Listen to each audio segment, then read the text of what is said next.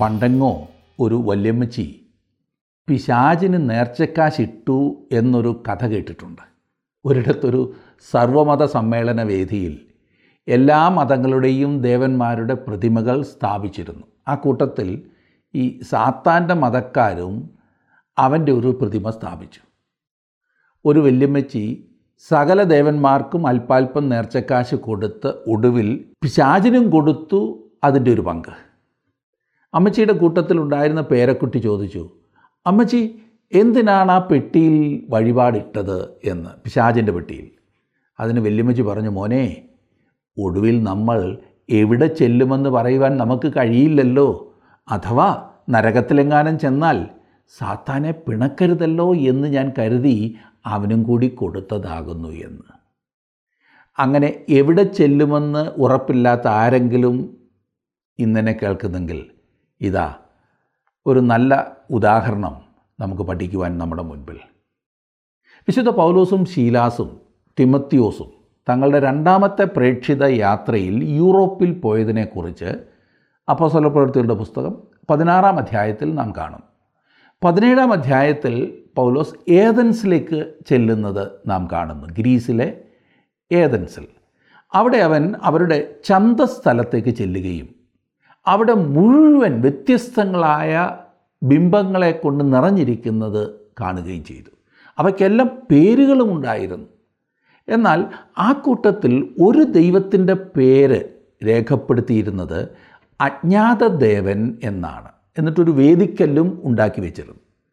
അത് കണ്ട പൗലോസ് അവരോട് പറയുകയാണ് താൻ അവരോട് പറയുവാൻ പോകുന്നത് അവർക്ക് അജ്ഞാതനായ ആ ദൈവത്തെക്കുറിച്ചാകുന്നു എന്ന്. ആ സത്യദൈവത്തിന്റെ പ്രത്യേകതകൾ പൗലോസ് എന്നിട്ട് വിവരിച്ചു. അതായിരുന്നു അവന്റെ പ്രസംഗം. ഒന്നാമതായി അവൻ പറയുകയാണ് അവനാണ് എല്ലാവർക്കും ജീവനും ശ്വാസവും സകലവും കൊടുക്കുന്നവനെന്ന്. രണ്ട് അവൻ വല്ലതിനും മുട്ടുള്ളവൻ എന്ന പോലെ മാനുഷ്യ കൈകളാൽ ശുശ്രൂഷ ആവശ്യപ്പെടുന്നില്ല എന്ന്. മൂന്ന് അവൻ നമ്മിൽ ആർക്കും അകന്നിരിക്കുന്നവനല്ല എന്ന്. നാല് അവൻ നമ്മെ തന്റെ സന്താനങ്ങളായി ഉണ്ടാക്കിയെന്ന് അഞ്ചാമതായി നാം ഓരോരുത്തരും അവങ്കിലേക്ക് മടങ്ങിച്ചെല്ലണം എന്ന് അവൻ ആഗ്രഹിക്കുന്നു. ഒടുവിലായി ലോകത്തെ ന്യായം വിധിപ്പാൻ ദൈവം ഒരു ദിവസത്തെ നിശ്ചയിച്ചിരിക്കുന്നു എന്ന് പൗലോസ് അവരോട് പ്രസംഗിച്ചു.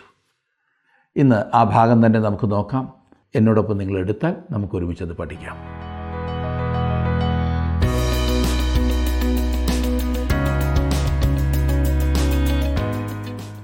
ഏതൻസിൽ അതായത് അധേനയിൽ ഉണ്ടായ ഒരു പ്രത്യേക സംഭവമാണ് നാം കഴിഞ്ഞ ദിവസം പഠിക്കുവാൻ ആരംഭിച്ചത്. അതായത് പൗലോസ് അവരുടെ ചന്ത സ്ഥലത്ത് ചെല്ലുകയും തുടർന്ന് അരയോപക കുന്നിന്മേൽ അവൻ എത്തുകയും ചെയ്തു. അവൻ അവിടെ നിന്ന് നടത്തിയതായ വളരെ ശക്തമായ ഒരു പ്രസംഗമാണ് നാം ചിന്തിക്കുവാൻ ആരംഭിച്ചത്. ഇരുപത്തിനാലാം വാക്യം ഞാനൊന്ന് വായിക്കാം. ലോകവും അതിലുള്ളതൊക്കെയും ഉണ്ടാക്കിയ ദൈവം സ്വർഗത്തിനും ഭൂമിക്കും നാഥനാകൊണ്ട് കൈപ്പണിയായ ക്ഷേത്രത്തിൽ വാസം ചെയ്യുന്നില്ല. ഇരുപത്തിരണ്ടാം വാക്യത്തിൽ ആരംഭിച്ചതായ അവന്റെ പ്രസംഗത്തിന്റെ തുടർച്ചയാണിത്. പൗലോസ് അരയോപക മധ്യേ നിന്നുകൊണ്ട് പറഞ്ഞത് അധേന പുരുഷന്മാരെ നിങ്ങൾ എല്ലാറ്റിലും അതിഭക്തന്മാർ എന്ന് ഞാൻ കാണുന്നു. ഞാൻ ചുറ്റി നടന്ന് നിങ്ങളുടെ പൂജാസ്ഥാനങ്ങളെ നോക്കുമ്പോൾ അജ്ഞാത ദേവനെന്ന് എഴുത്തുള്ള ഒരു വേദിക്കല്ല് കണ്ടു. എന്നാൽ നിങ്ങൾ അറിയാതെ പൂജിക്കുന്നത് തന്നെ ഞാൻ നിങ്ങളോട് അറിയിക്കുന്നു. എന്നിട്ടാണ് ഞാനിപ്പോൾ വായിച്ചതായ ഇരുപത്തിനാലാം വാക്യം. ലോകവും അതിലുള്ളതൊക്കെയും ഉണ്ടാക്കിയ ദൈവം സ്വർഗത്തിനും ഭൂമിക്കും നാഥനാകൊണ്ട് കൈപ്പണിയായ ക്ഷേത്രങ്ങളിൽ വാസം ചെയ്യുന്നില്ല. ഈ അധേനക്കാർ എല്ലാ പ്രതിമകളും ഉണ്ടാക്കി വെച്ചിട്ട് അതിനിടയിൽ ഇനിയും ഏതെങ്കിലും ദൈവം അറിയാതെ എവിടെയെങ്കിലും ഉണ്ടെങ്കിൽ അതിനുവേണ്ടി വേറൊരു പ്രതിമ അതായത് അജ്ഞാത ദേവന് ഒരു പ്രതിമയുണ്ടാക്കി വെച്ചു. അതാണ് പൗലോസിന്റെ പ്രസംഗത്തിന്റെ തുടക്കം. അവൻ പറയുകയാണ് ലോകവും അതിലുള്ളതൊക്കെയും ഉണ്ടാക്കിയ ദൈവം സ്വർഗത്തിനും ഭൂമിക്കും നാഥനാകൊണ്ട് കൈപ്പണിയായ ക്ഷേത്രങ്ങളിൽ വാസം ചെയ്യുന്നില്ല. ഭൂമിശാസ്ത്രപരമായി ഏതെങ്കിലും ഒരു പ്രത്യേക സ്ഥാനത്ത് ദൈവം അധിവസിക്കുന്നില്ല എന്ന് പഴയ നിയമത്തിൽ വളരെ വ്യക്തമാക്കി ഇസ്രായേൽ ജനത്തിന് നൽകിയിട്ടുണ്ട്. ഇസ്രായേൽ ജനത്തിന് സമാഗമന കൂടാരത്തിന്റെയും ദൈവാലയത്തിന്റെയും മാതൃക നൽകിയപ്പോഴും ആ വസ്തുത വ്യക്തമാക്കിയിരുന്നു. ദേവാലയ പ്രതിഷ്ഠയുടെ സമയത്ത് ശലോമൻ പ്രാർത്ഥിച്ച പ്രാർത്ഥനയിൽ അവനത് പ്രസ്താവിച്ചത് നാം ഒന്ന് രാജാക്കന്മാർ എട്ടാം അധ്യായത്തിന്റെ ഇരുപത്തിയേഴാം വാക്യത്തിൽ കാണുന്നുണ്ട്. അവിടെ കാണുന്നത് എന്നാൽ ദൈവം യഥാർത്ഥമായി ഭൂമിയിൽ വസിക്കുമോ? സ്വർഗത്തിലും സ്വർഗാദി സ്വർഗത്തിലും നീ അടങ്ങുകയില്ലല്ലോ. പിന്നെ ഞാൻ പണിതിരിക്കുന്ന ഈ ആലയത്തിൽ അടങ്ങുന്നത് എങ്ങനെ? മനുഷ്യൻ നിർമ്മിച്ച ഒരു കെട്ടിടത്തിൽ സൃഷ്ടാവും ജീവനുള്ളവനുമായ ദൈവത്തിന് പാർക്കുവാൻ കഴിയുകയില്ല എന്ന വസ്തുത പഴയ നിയമകാലത്തെ ഈ മനുഷ്യർ മനസ്സിലാക്കിയിരുന്നു. ദൈവം സൃഷ്ടിച്ച ഒരു പ്രപഞ്ചത്തിൽ മനുഷ്യൻ ജീവിക്കുന്നു. ദൈവത്തെ അധിവസിപ്പിക്കുവാൻ ഒരു കെട്ടിടം നിർമ്മിക്കാമെന്ന ആശയം മനുഷ്യൻ എന്തുകൊണ്ടാണ് ഉണ്ടായത്? ഇരുപത്തിയഞ്ചാം വാക്യത്തിൽ നാം കാണുന്നു താൻ എല്ലാവർക്കും ജീവനും ശ്വാസവും സകലവും കൊടുക്കുന്നവനാകയാൽ വല്ലതിനും മുട്ടുള്ളവൻ എന്ന പോലെ മാനുഷ്യ കൈകളാൽ ശുശ്രൂഷ ആവശ്യപ്പെടുന്നില്ല. ദേ പൗലോസ് കുറിക്കൊള്ളുന്ന വിധത്തിൽ സംസാരിക്കുന്നു അവൻ പറയുന്നു ദൈവത്തിന് നിങ്ങളിൽ യാതൊന്നും ആവശ്യമില്ല. നിങ്ങൾ അവന് യാഗപീഠം പണിത് അവനെ പോഷിപ്പിക്കുവാൻ അവനെ പ്രസാദിപ്പിക്കുവാൻ യാഗം കൊണ്ടുവരുന്നു എന്നത്രേ നിങ്ങൾ ചിന്തിക്കുന്നത്. ഇത് പണ്ട് നമ്മുടെ ഒരു മന്ത്രി പറഞ്ഞതുപോലെ ഭഗവാൻ എന്തിനാ പാറാവ് എന്ന് ചോദിക്കുന്നത് പോലെയാണ് ദൈവത്തെക്കുറിച്ച് തങ്ങൾക്ക് കരുതലുണ്ട് എന്ന് അവൻ അറിയണം എന്നതായിരുന്നു അവരുടെ താല്പര്യം ദൈവത്തിന് നിങ്ങളിൽ നിന്ന് യാതൊന്നും ആവശ്യമില്ല എന്ന് പൗലോസ് പറയുന്നു. ദൈവമാണ് സകലവും നൽകുന്നത്. അവൻ നിങ്ങൾക്ക് ജീവൻ നൽകി അവൻ നിങ്ങൾക്ക് ശ്വാസം നൽകി. സൂര്യനെയും ചന്ദ്രനെയും നക്ഷത്രങ്ങളെയും എല്ലാം ദൈവം നൽകിയിരിക്കുന്നു. ദൈവത്തിന് കൊടുക്കുന്നു എന്ന് പറഞ്ഞ് നിങ്ങൾ കൊണ്ട് കൊടുക്കുന്നതൊന്നും വാസ്തവത്തിൽ ദൈവത്തിനല്ല. ദൈവത്തിന് ആവശ്യം നിങ്ങളെയാണ്. എന്നെയും നിങ്ങളെയും ദൈവത്തിന് കിട്ടിക്കഴിയുമ്പോൾ ദൈവത്തിന് നിങ്ങൾക്കും എനിക്കുമുള്ള സകലവും കിട്ടി. അവൻ ആവശ്യപ്പെടുന്നത് നമ്മയാണ്. അവന്റെ ഹിതം പ്രവർത്തിക്കുന്നതിനായി നാം സ്വയം നമ്മെ സമർപ്പിക്കുന്ന ആ അനുഭവം. സകലവും അവനാണ് നമുക്ക് നൽകിയത്. ഈ അധേനക്കാർ സൂര്യനെ ആരാധിച്ചിരുന്നവരാ. ഓരോ ദിവസവും ആകാശത്തിൽ കൂടി അപ്പോളോ തന്റെ രഥം വലിച്ചുകൊണ്ട് പോകുന്നു എന്ന് അവർ വിശ്വസിച്ചിരുന്നു. എന്നാൽ സൂര്യൻ ദൈവത്തിന്റെ സൃഷ്ടിയാണെന്നും ദൈവം അത് നിങ്ങൾക്ക് ദാനമായി തന്നിരിക്കുന്നു എന്നും പൗലോസ് പറയുന്നു. നമുക്ക് ജീവിക്കുവാൻ ആവശ്യമായതൊക്കെ ഈ സൂര്യന്റേതായ വെളിച്ചത്തിൽ നിന്നും അതുപോലെ തന്നെ സൂര്യന്റേതായിട്ടുള്ള പ്രവർത്തനങ്ങളിൽ നിന്നും നമുക്ക് ലഭിക്കുന്നു. ദൈവം ജീവനുള്ള ദൈവമാണ്. അവനാണ് സകലവും നിങ്ങൾക്ക് നൽകിയിരിക്കുന്നത്. അവിടുന്ന് നിങ്ങൾക്ക് രക്ഷയും നൽകുന്നു. അവിടുന്ന് ഭൗമികമായ അനുഗ്രഹങ്ങൾ നൽകുന്നു. മാത്രമല്ല ആത്മീയ അനുഗ്രഹങ്ങളും ദൈവം നൽകുന്നു. എത്ര കൃത്യമായിട്ടാണ് പൗലോസ് അവരോട് സംസാരിക്കുന്നത്. നൂറ്റാണ്ടുകൾ പിന്നിട്ടിട്ടും ഈ വ്യക്തത മനുഷ്യർക്കില്ലാതെ പോകുന്നതാണ് സകല അന്ധവിശ്വാസത്തിന്റെയും അജ്ഞതയുടെയും കാരണം. ഇരുപത്താറാം വാക്യം. ഭൂതലത്തിലെങ്ങും കുടിയിരിപ്പാൻ അവൻ ഒരുത്തനിൽ നിന്ന് മനുഷ്യജാതിയൊക്കെയും ഉളവാക്കി. അവരുടെ നിവാസത്തിന് അതിരുകളും കാലങ്ങളും നിശ്ചയിച്ചു. ദൈവം മനുഷ്യജാതിയെ സൃഷ്ടിച്ചു.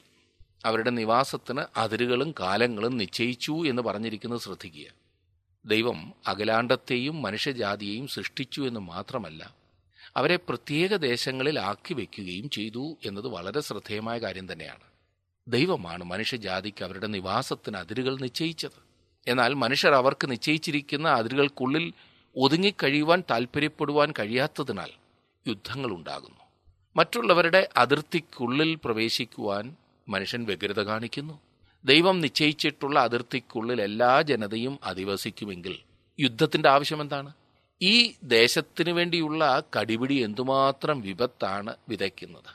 അതെ ലൈൻ ഓഫ് കൺട്രോളും അതുപോലെ തന്നെ മനുഷ്യനെ ആ വരുതിക്കുള്ളിൽ നിർത്തുവാനായിട്ടുള്ള ഈ വ്യഗ്രത എന്റേത് എനിക്ക് പോരാ. അതുകൊണ്ട് അടുത്തവന്റെ അതിരിലേക്ക് കയറുവാനായിട്ടുള്ള ആ കടുംപിടുത്തങ്ങൾ.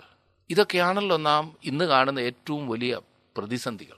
അതുകൊണ്ട് തന്നെ ഓരോ രാജ്യവും പ്രതിരോധത്തിനായി എന്തുമാത്രം പണമാണ് ചെലവഴിക്കുന്നത്. യുദ്ധമില്ലെങ്കിൽ തന്നെ ഈ പ്രതിരോധത്തിനു വേണ്ടി ഉപയോഗിക്കുന്ന പണമുണ്ടെങ്കിൽ എത്ര രാജ്യങ്ങൾ സുഭിക്ഷമായി കഴിയും? എന്നാൽ ദൈവത്തിൽ നിന്ന് അകന്നു പോകുന്ന മനുഷ്യൻ അവൻ തമ്മിൽ തല തല്ലിക്കീറുന്നു ഇതല്ലേ ഭയങ്കരമായിട്ടുള്ളത്. ഇരുപത്തിയേഴാം വാക്യം അവർ ദൈവത്തെ തപ്പി നോക്കി കണ്ടെത്തുമോ എന്ന് വെച്ച് അവനെ അന്വേഷിക്കേണ്ടതിന് തന്നെ അവൻ നമ്മിൽ ആർക്കും അകന്നിരിക്കുന്നവനല്ലതാനും. മനുഷ്യൻ ദൈവത്തെ തിരഞ്ഞു നടക്കുന്നു എന്നർത്ഥമാണ് ദൈവത്തെ തപ്പി നോക്കുന്നു എന്നതിൽ ഉൾക്കൊള്ളുന്നത്. ജീവനുള്ള സത്യ ദൈവത്തെയാണ് യഥാർത്ഥമായി അന്വേഷിക്കുന്നത് എന്ന വസ്തുത ഒരു പ്രതിമയുണ്ടാക്കി അതിനെ ആരാധിക്കുവാനുള്ള താല്പര്യമാണ് മനുഷ്യനെപ്പോഴും. മനുഷ്യൻ നിരന്തരമായി അന്വേഷണത്തിലാണെങ്കിലും അവൻ ജീവനുള്ള സത്യ ദൈവത്തെയാണ് അന്വേഷിക്കുന്നത് എന്ന് പറയുവാൻ കഴിയുകയില്ല. അവൻ ദൈവത്തെ അന്വേഷിക്കുകയാണ്. ഇരുപത്തിയെട്ടാം വാക്യം അവനിലല്ലോ നാം ജീവിക്കുകയും ചരിക്കുകയും ഇരിക്കുകയും ചെയ്യുന്നത്. അങ്ങനെ നിങ്ങളുടെ കവിവരന്മാരിലും ചിലർ നാം അവന്റെ സന്താനമല്ലോ എന്ന് പറഞ്ഞിരിക്കുന്നു. ദൈവമക്കൾ എന്നല്ല ദൈവത്തിന്റെ സന്താനങ്ങൾ എന്നാണ് അവരെ വിളിച്ചിരിക്കുന്നത്. ഇവിടെ കവിവരന്മാരെക്കുറിച്ചാണ് പറഞ്ഞിരിക്കുന്നത്. അല്ലാതെ അവരുടെ മതഗ്രന്ഥത്തെക്കുറിച്ചല്ല പറഞ്ഞിരിക്കുന്നത്. മതഗ്രന്ഥത്തെ എടുത്ത് ഇവിടെ പൗലോ സംസാരിച്ചിരുന്നുവെങ്കിൽ അത് ആധികാരികതയുള്ളത് ആകുന്നു എന്ന് ചിന്തിക്കുവാൻ അവർക്ക് പ്രത്യേക പ്രവണതയുണ്ടാകുമായിരുന്നു. എന്നാൽ അതല്ല അവൻ ചെയ്തത്. അവൻ കവിവരന്മാർ പറഞ്ഞതാണ് എടുത്തിവിടെ ഉദ്ധരിക്കുന്നത്. സൃഷ്ടിയെക്കുറിച്ചും സൃഷ്ടിയിൽ കൂടെ ദൈവത്തോടുള്ള ബന്ധത്തെയുമാണ് ഇവിടെ സൂചിപ്പിക്കുന്നത്. സർവദേവവാദമല്ല പൗലോസ് ഇവിടെ പ്രസ്താവിച്ചിരിക്കുന്നത് എന്ന കാര്യം പ്രത്യേകം ഓർക്കണം. സർവവും ദൈവമാണെന്ന് പറയുന്നില്ല. പിന്നെയോ നാം ദൈവത്തിൽ ജീവിക്കുകയും ചരിക്കുകയും ഇരിക്കുകയും ചെയ്യുന്നു. എന്നാൽ ദൈവം ഈ സൃഷ്ടിക്കപ്പെട്ട പ്രപഞ്ചത്തെക്കാൾ ഉന്നതനാണ്. പൗലോസ് അവരുടെ കവികളിൽ നിന്ന് ഉദ്ധരിക്കുന്നു. ഏകദേശം ബി സി ഇരുന്നൂറ്റി എഴുപതിൽ ജീവിച്ചിരുന്ന അരസ്തസ് എന്ന കവിയെയാണ് ഇവിടെ ഉദ്ധരിച്ചിരിക്കുന്നത്. അയാൾ സിലിസിയയിൽ നിന്നുള്ള ഒരു സ്തോയിക്കനായിരുന്നു നാം അവന്റെ സന്താനമല്ലോ എന്ന് പറഞ്ഞുകൊണ്ട് ആരംഭിക്കുന്ന ഒരു കവിത അയാൾ പിയൂസിനെ കുറിച്ച് എഴുതിയിട്ടുണ്ട്. പൗലോസ് ഇവിടെ അർത്ഥമാക്കിയിരിക്കുന്നത് നാം ദൈവത്തിന്റെ സൃഷ്ടികളാകുന്നു എന്ന് മാത്രമാണ്. ഇരുപത്തി ഒൻപതാം വാക്യം നാം ദൈവത്തിന്റെ സന്താനം എന്ന് വരികയാൽ ദൈവം മനുഷ്യന്റെ ശില്പവിദ്യയും സങ്കല്പവും കൊണ്ട് കൊത്തിത്തീർക്കുന്ന പൊൻ വെള്ളി കല്ല് എന്നിവയോട് സദൃശം എന്ന് നിരൂപിക്കേണ്ടതല്ല. നാം മൂർത്തി പൂജക്കാർ ആയിരിക്കരുത് എന്നാണ് വ്യക്തമായ ഭാഷയിൽ പൗലോസ് ഇവിടെ പറഞ്ഞിരിക്കുന്നത്. ഏത് തരത്തിലുള്ള മൂർത്തിയെയും പൂജിക്കുന്നത് ദൈവനിഷേധമാണ്. ദൈവം സൃഷ്ടാവാണ് എന്ന് പൗലോസ് വ്യക്തമാക്കിയതിന് ശേഷം ദൈവത്തെ വീണ്ടെടുപ്പുകാരനായി വെളിപ്പെടുത്തുന്നു. മുപ്പതാം വാക്യത്തിൽ.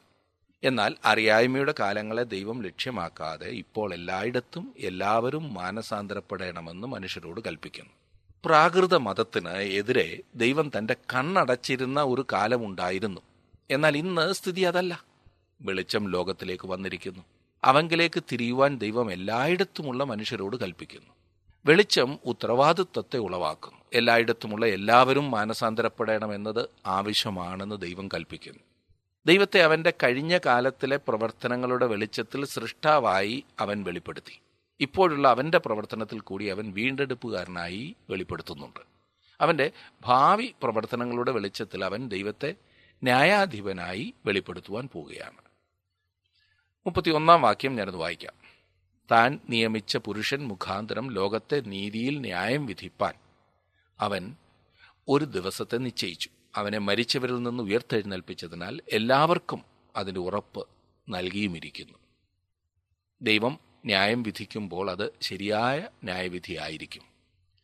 ആണിപ്പഴുതുള്ള കരങ്ങൾ ഉള്ളവനും മരിച്ചവരിൽ നിന്ന് ഉയർത്തെഴുന്നേറ്റവനുമായ ഒരാളായിരിക്കും ന്യായവിധി നടത്തുവാൻ പോകുന്നത്. പൗലോസപ്പോസ്തോലൻ എല്ലായ്പ്പോഴും യേശുക്രിസ്തുവിന്റെ ഉയർത്തെഴുന്നേൽപ്പിനെക്കുറിച്ച് പ്രസ്താവിക്കുന്നുണ്ട്. മരിച്ചവരിൽ നിന്നുള്ള യേശുക്രിസ്തുവിന്റെ ഉയർത്തെഴുന്നേൽപ്പ് സർവജനത്തോടുമുള്ള പ്രഖ്യാപനമാണ്. ഒരു ന്യായവിധി ഉണ്ട് എന്ന കാര്യം ദൈവം അതിൽ കൂടി ഉറപ്പാക്കിയിരിക്കുന്നു.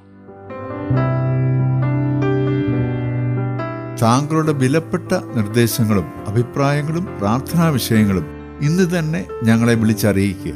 വിളിക്കേണ്ട number eight two eight one three eight four four five five.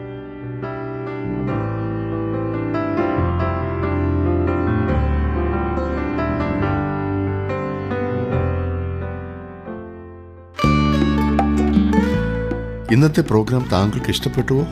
എങ്കിൽ ഉടൻ തന്നെ ഞങ്ങൾക്കൊരു മിസ് കോൾ തരിക. അടുത്ത വിജയി ഒരുപക്ഷെ താങ്കളായിരിക്കാം.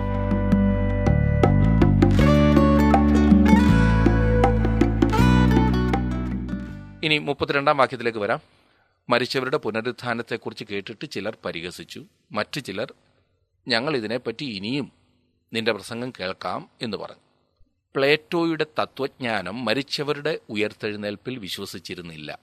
ശാരീരികമായി ഉയർത്തെഴുന്നേൽപ്പില്ല എന്നാണ് അവർ വിശ്വസിച്ചിരുന്നതും പഠിപ്പിച്ചിരുന്നതും. അതുകൊണ്ടാണ് ചിലർ പരിഹസിച്ചത്.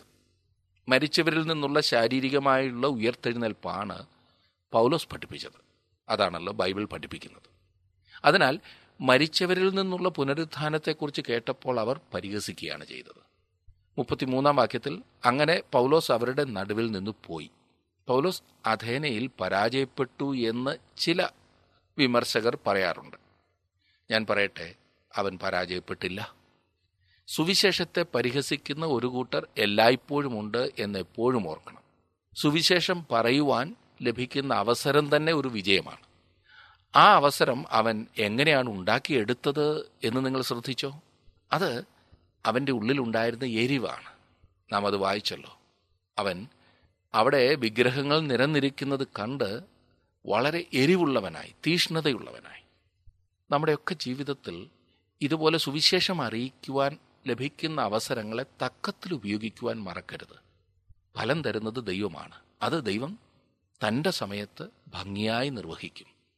മുപ്പത്തിനാലാം വാക്യം ചില പുരുഷന്മാർ അവനോട് ചേർന്ന് വിശ്വസിച്ചു. അവരിൽ അരയോപകസ്ഥാനിയായ ദിയോനുസിയോസും ദമരിയോസ് എന്നു പേരുള്ള ഒരു സ്ത്രീയും മറ്റു ചിലരും ഉണ്ടായിരുന്നു. അഥേനയിൽ സുവിശേഷത്തിൽ വിശ്വസിച്ച ഒരു ചെറിയ കൂട്ടമുണ്ടായിരുന്നു. പൗലോസ് ഒരു സ്ഥലത്ത് പോയി പ്രസംഗിച്ചാൽ അവിടെ നിന്നും ആത്മാക്കളെ ലഭിച്ചിരുന്നു എന്നത് എത്ര കൃത്യമായിരുന്നു? അവൻ പരാജയപ്പെട്ടില്ല സുഹൃത്തെ. അവൻ വാസ്തവത്തിൽ വിജയിക്കുകയാണ് ചെയ്തത്. ദൈവവചനം എല്ലായിടത്തും ഘോഷിക്കപ്പെടുന്നു.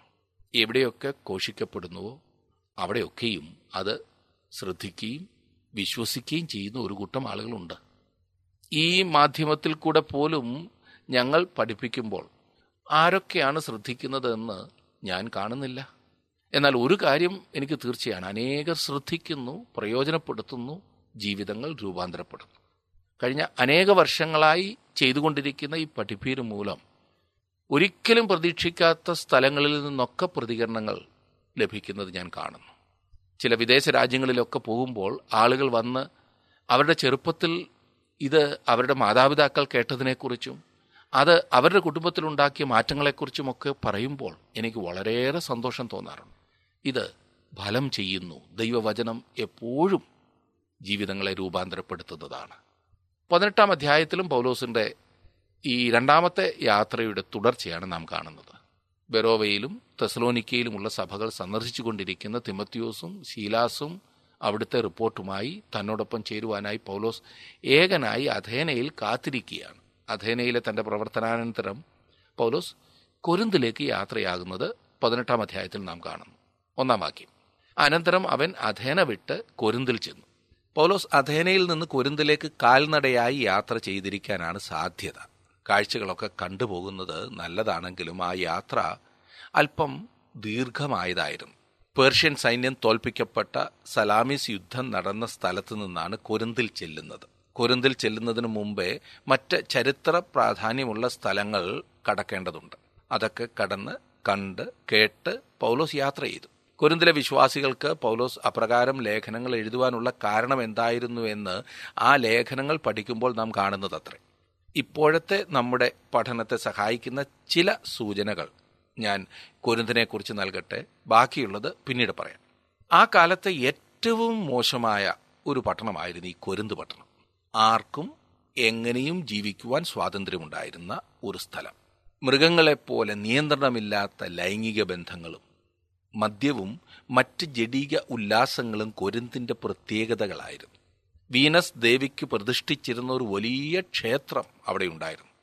കന്യകമാർ എന്ന് വിശേഷിപ്പിക്കുക മാത്രം ചെയ്ത ആയിരം ദേവദാസിമാർ ആ ഒറ്റ ക്ഷേത്രത്തിലുണ്ടായിരുന്നു. നാണം കെട്ട മാംസക്കച്ചവടമായിരുന്നു അവിടുത്തെ പ്രധാന ബിസിനസ് ഈ ആയിരം പേരും വേശ്യമാരായിരുന്നു. മതത്തിന്റെ മറവിൽ വേശ്യാവൃത്തി ചെയ്ത് ജീവിക്കുന്ന അധപ്പതിച്ച അവസ്ഥ. അതെ ലൈംഗികമായിരുന്നു അവരുടെ മതം. ഈ ലൈംഗിക സംതൃപ്തിക്ക് വേണ്ടി ലോകത്തിന്റെ എല്ലാ കോണുകളിൽ നിന്നും ആളുകൾ അവിടെ വരുമായിരുന്നു.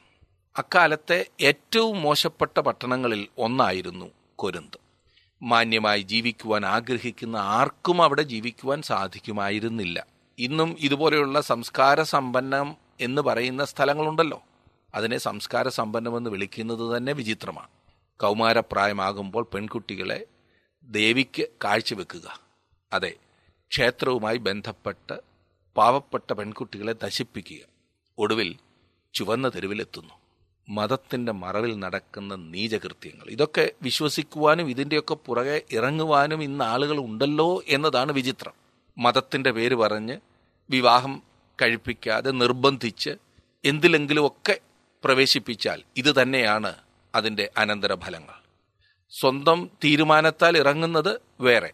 എന്നാൽ കൊച്ചുകുട്ടികളെ ഇതുപോലെ പറഞ്ഞ് പ്രലോഭിപ്പിച്ചും ഭയപ്പെടുത്തിയും ദൈവസേവ എന്ന് പറഞ്ഞ് ഇറക്കി വിടുന്നത് തീർച്ചയായിട്ടും തെറ്റാണ്. മതത്തിന്റെ മറവിൽ നടക്കുന്ന നീചകൃത്യങ്ങൾ അത് ഇന്നും ഒട്ടും കുറവല്ല. കൊരിന്തിൽ രണ്ട് വലിയ തിയേറ്ററുകളും ഉണ്ടായിരുന്നു.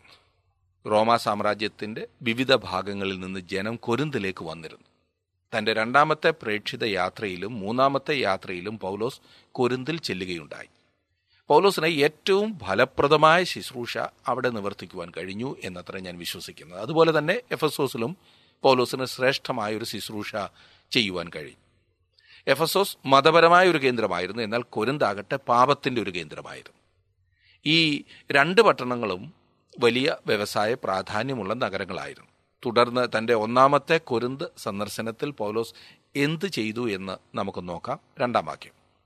യഹൂദന്മാർ എല്ലാവരും റോമാ നഗരം വിട്ടുപോകണമെന്ന് ക്ലൗദ്യോസ് കൽപ്പിച്ചതുകൊണ്ട് ഇറ്റലിയിൽ നിന്ന് ആ ഇടയ്ക്ക് വന്നവനായി പൊന്തോസ്കാരൻ അക്വിലാസ് എന്നു പേരുള്ളൊരു യഹൂദനെയും അവന്റെ ഭാര്യ പ്രിസ്കില്ലയെയും കണ്ടു. അവരുടെ അടുക്കൽ ചെന്നു. കൊരിന്ത് പട്ടണത്തിൽ വെച്ചാണ് പൗലോസ് ഈ യഹൂദ ദമ്പതിമാരെ കണ്ടുമുട്ടുന്നത്. അവർ അതിന് അടുത്ത കാലത്താണ് റോമയിൽ നിന്ന് അവിടേക്ക് വന്നത്. എല്ലാ യഹൂദന്മാരും റോമാനഗരം വിട്ടുപോകണമെന്ന് ക്ലൗദ്യോസ് അക്കാലത്ത് കൽപ്പന പുറപ്പെടുവിച്ചു. റോമാനഗരം വിട്ടുപോകുന്നവരിൽ ഈ ദമ്പതികളായ അക്വിലാസും പ്രിസ്കിലയും ഉണ്ടായിരുന്നു. ഇനി മൂന്നാം വാക്കി നോക്കിക്കാട്ടെ. ഒന്നാകെ കൊണ്ട് അവൻ അവരോടുകൂടെ പാർത്ത് വേല ചെയ്തു പോന്നു. തൊഴിലോ കൂടാരപ്പണിയായിരുന്നു. ബിസിനസ്സുകാരായിരുന്നതിനാലാണ് അവർ അവിടെ വന്നത്. അവർ അവിടെ തങ്ങളുടെ കട തുറക്കുകയും ഒരു ദിവസം വളരെ ദൂരെ യാത്ര ചെയ്ത് അന്ത്യോക്കിയിൽ നിന്ന് ഒരു യഹൂദൻ അവിടെ വരികയും ചെയ്തു. അവർ തമ്മിൽ പരിചയപ്പെട്ടു. തുടർന്ന് അവർ ആ മനുഷ്യനെ അതെ പൗലോസിനെ തങ്ങളോടൊപ്പം പാർക്കുവാൻ ക്ഷണിക്കുകയാണ് ചെയ്തത്. രണ്ടുപേരുടെയും പണി ഒന്നായിരുന്നുവല്ലോ കൂടാരപ്പണി. പൗലോസ് അവരെ ക്രിസ്തുവിങ്കിലേക്ക് നയിച്ചു. സിനഗോഗിൽ മറ്റു പലരും ക്രിസ്തുവിങ്കിലേക്ക് കടന്നു വന്നു എന്നാൽ യഹൂദന്മാരിൽ ചിലർ പൗലോസിനെതിരെ വലിയ എതിർപ്പ് പ്രകടിപ്പിക്കുവാൻ തുടങ്ങി. നാലും അഞ്ചും വാക്യങ്ങൾ. എന്നാൽ ശബത്ത് തോറും അവൻ പള്ളിയിൽ സംവാദിച്ചു. യഹൂദന്മാരെയും യവനന്മാരെയും സമ്മതിപ്പിച്ചു. ശീലാസും തിമത്യോസും മക്കതോനിയയിൽ നിന്ന് വന്നാറെ പൗലോസ് വചനഘോഷണത്തിൽ ശുഷ്കാന്തി പൂണ്ട് യേശു തന്നെ ക്രിസ്തു എന്ന് യഹൂദന്മാർക്ക് സാക്ഷീകരിച്ചു. തിമത്യോസിനെയും ശീലാസിനെയും പൗലോസ് അധേനയിൽ കാത്തിരുന്നു. എന്നാൽ അവരെ കണ്ടില്ല. എന്നാൽ ഇപ്പോൾ കൊരുന്തിൽ വെച്ചവർ മക്കതോന്യ സഭകളുടെ റിപ്പോർട്ടുമായി അവന്റെ അടുക്കൽ വരുന്നു. ഈ കാലത്താണ് പൗലോസ് തെസലോനിക്കർക്ക് തന്റെ ഒന്നാം ലേഖനം എഴുതിയത്. അതായത് തിമത്യോസിന്റെ റിപ്പോർട്ട് ലഭിച്ചതിന് ശേഷം. യേശു തന്നെ മഷിഹ എന്ന് അവൻ ശുഷ്കാന്തിയോടെ യഹൂദന്മാരോട് സാക്ഷിക്കുവാൻ തുടങ്ങി. ആറാം വാക്യം ഞാൻ ഇനിയും വായിക്കാം. അവർ എതിർ പറയുകയും ദുഷിക്കുകയും ചെയ്യുകയാൽ അവൻ വസ്ത്രം കുടഞ്ഞു. നിങ്ങളുടെ നാശത്തിന് നിങ്ങൾ തന്നെ ഉത്തരവാദികൾ ഞാൻ നിർമ്മലൻ ഇനിമേൽ ഞാൻ ജാതികളുടെ അടുക്കൽ പോകും എന്ന് അവരോട് പറഞ്ഞു. തന്നെ ജാതികളുടെ ഇടയിലേക്ക് നയിച്ചതായ സംഭവം ഇവിടെയാണ് ആരംഭിക്കുന്നത്. ഇവിടെ നിന്ന് മുൻപോട്ട് പൗലോസിന്റെ ശുശ്രൂഷയുടെ ഭൂരിഭാഗവും ജാതികളുടെ ഇടയിലായിരിക്കും. എഫസോസിലും റോമിലും അത് നമുക്ക് കാണുവാൻ സാധിക്കും. ഏഴ് എട്ട് വാക്യങ്ങൾ കൂടി. അവൻ അവിടം വിട്ട് തിത്തോസ് യുസ്തോസ് എന്ന ഒരു ദൈവഭക്തന്റെ വീട്ടിൽ ചെന്നു. അവന്റെ വീട് പള്ളിയോട് തൊട്ടിരുന്നു. പള്ളി പ്രമാണിയായ ക്രിസ്പോസ് തന്റെ സകല കുടുംബത്തോടും കൂടെ കർത്താവിൽ വിശ്വസിച്ചു. കൊരിന്തിരിൽ അനേകർ വചനം കേട്ട് വിശ്വസിച്ച് സ്നാനമേറ്റു. ഏകദേശം പതിനെട്ട് മാസം പൗലോസ് കൊരിന്ത് പട്ടണത്തിൽ ചെലവഴിച്ചു. വലിയ ശുശ്രൂഷ അവൻ അവിടെ നിവർത്തിച്ചു. യഹൂദന്മാർ എതിർത്തപ്പോൾ അവൻ ജാതികളുടെ അടുക്കലേക്ക് തിരിഞ്ഞു. തന്റെ പ്രവർത്തനത്തിലെ ഒരു വലിയ ഘട്ടത്തിലായിരിക്കുന്നതിനാൽ കർത്താവ് പൗലോസിനോട് സംസാരിക്കുന്നതായി നാം കാണുന്നു. ഇനിയും ഞാൻ ഒൻപതും പത്തും വാക്യങ്ങൾ വായിക്കട്ടെ. രാത്രിയിൽ കർത്താവ് ദർശനത്തിൽ പൗലോസിനോട് നീ ഭയപ്പെടാതെ പ്രസംഗിക്കുക മിണ്ടാതിരിക്കരുത്. ഞാൻ നിന്നോട് കൂടെയുണ്ട്. ആരും നിന്നെ കയ്യേറ്റം ചെയ്ത് ദോഷപ്പെടുത്തുകയില്ല. ഈ പട്ടണത്തിൽ എനിക്ക് വളരെ ജനമുണ്ട് എന്ന് അരളി ചെയ്തു. കുരുന്ത് പട്ടണം വഷളത്വം നിറഞ്ഞ പട്ടണമായിരുന്നു എന്ന് ഞാൻ നേരത്തെ പറഞ്ഞുവല്ലോ. അവിടെ കർത്താവിന് വേണ്ടി വളരെ ജനമുണ്ട് എന്ന് പ്രതീക്ഷിക്കുവാൻ ഒരു സാധ്യതയുമില്ലായിരുന്നു. കാരണം വഷളത്വത്തിന്റെ നടുവിൽ പാർത്ത ഒരു വലിയ സമൂഹം. ചില സാഹചര്യങ്ങളിൽ നാം നോക്കുമ്പോൾ അവിടെ കർത്താവിന് വേണ്ടി ജനമുണ്ട് എന്ന് കാണുവാൻ നമുക്ക് പലപ്പോഴും കഴിയില്ല. എന്നാൽ കർത്താവ് പറയുന്നു ഇവിടെ എനിക്ക് വളരെ ജനമുണ്ട് എന്ന്. നാം കർത്താവിനെ ചോദ്യം ചെയ്യുകയില്ലെങ്കിലും നമ്മുടെ അഭിപ്രായം പലപ്പോഴും അതിന് മറിച്ചായിരിക്കും ഇല്ലേ? കുറച്ചു കാലമായി പൗലോസ് കൊരുന്തിൽ വന്നിട്ട് ഈ നാളുകളിൽ അവൻ കൊരുന്ത് പട്ടണത്തെക്കുറിച്ച് ചിന്തിക്കുകയായിരുന്നു. എതിർപ്പുകളും പ്രതികൂലങ്ങളും ആരംഭിച്ചപ്പോൾ കൊരുന്ത് പട്ടണം വിട്ട് വേറെ ഏതെങ്കിലും സ്ഥലത്തേക്ക് പോകുവാൻ അവൻ ചിന്തിച്ചു കാണും. ആ ഉദ്ദേശത്തോടെ പൗലോസ് ഇരിക്കുകയായിരുന്നോ എന്നത്ര ഞാൻ ചിന്തിക്കുന്നത് അത് സ്വാഭാവികമാണ്. എന്നാൽ കർത്താവ് തന്നെ കടന്നു വന്ന് പൗലോസിനെ അതിൽ നിന്ന് വിലക്കുന്നു. ഈ പട്ടണത്തിൽ എനിക്ക് വളരെ ജനമുണ്ട് എന്ന് കർത്താവ് അരളി ചെയ്തു. എത്ര പ്രോത്സാഹജനകമല്ലേ? പതിനൊന്നാം വാക്യം കൂടി ഞാൻ വായിക്കാം. അങ്ങനെ അവൻ ഒരാണ്ടും ആറു മാസവും അവരുടെ ഇടയിൽ ദൈവവചനം ഉപദേശിച്ചുകൊണ്ട് താമസിച്ചു. നോക്കണേ ധൃതി വെച്ച് ഒരു സ്ഥലത്ത് നിന്ന് വേറൊരു സ്ഥലത്തേക്ക് ഓടി നടന്നിരുന്നതായ പൗലോസ് ഈ ഒരൊറ്റ പട്ടണത്തിൽ പതിനെട്ട് മാസം ഒരാണ്ടും ആറ് മാസവും താമസിച്ചു. കാരണം ദൈവം അവന് നൽകിയ ദർശനം. ദൈവം അവനോട് പറഞ്ഞു ഈ പട്ടണത്തിൽ എനിക്ക് വളരെ ജനമുണ്ട്. ആ ജനത്തെ കണ്ടെത്തി ആ ജനത്തെ ദൈവഭാഗത്തേക്ക് കൊണ്ടുവന്ന് അവരെ ദൈവവചനത്തിൽ വളർത്തുക എന്നുള്ള മുഖ്യ ലക്ഷ്യത്തോടെ പൗലോസ് അവിടെ താമസിച്ചു. യാതൊരു സാധ്യതയും ഇല്ലാതിരുന്ന കുരുന്തിൽ നിനക്ക് വളരെയേറെ ജനമുണ്ട് എന്ന് ദൈവം പറഞ്ഞതിനെ പൗലോസ് വിശ്വസിച്ചു. അവിടെ പോയി. അതിമഹത്തായ ഒരു വേലയ്ക്ക് ആരംഭമിട്ടു. ദൈവം നമ്മെ അയക്കുന്ന സ്ഥാനങ്ങളിലൊക്കെയും അവന് നമ്മെ അനുഗ്രഹിക്കുവാൻ സാധിക്കും. എത്ര മനോഹരമായിട്ടുള്ള ഒരു പഠനമാണ് ഇന്ന് നമുക്ക് ലഭിച്ചത്. ദൈവസന്നിധിയിൽ നമ്മെ തന്നെ സമർപ്പിക്കാം. ഈ പഠനം ശ്രദ്ധിക്കുവാൻ നിങ്ങൾ കാണിക്കുന്ന താല്പര്യത്തിന് പ്രത്യേകം നന്ദി. അടുത്ത ക്ലാസ്സിൽ നമുക്ക് വീണ്ടും കാണാം. ദൈവം നിങ്ങളെ അനുഗ്രഹിക്കട്ടെ. ഇന്നത്തെ പ്രോഗ്രാം താങ്കൾക്ക് ഇഷ്ടപ്പെട്ടുവോ? എങ്കിൽ ഉടൻ തന്നെ ഞങ്ങൾക്കൊരു മിസ് കോൾ തരിക. അടുത്ത വിജയി ഒരുപക്ഷെ താങ്കളായിരിക്കാം.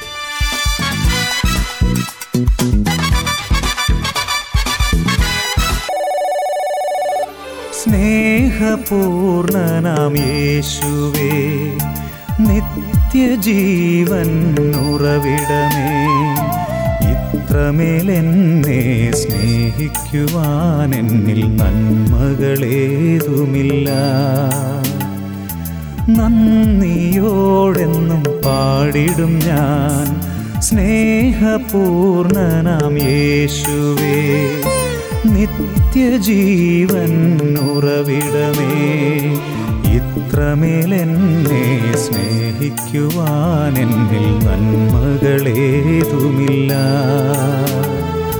നന്ദിയോടെന്നും പാടിടും ഞാൻ. സ്നേഹപൂർണനാം യേശുവേ.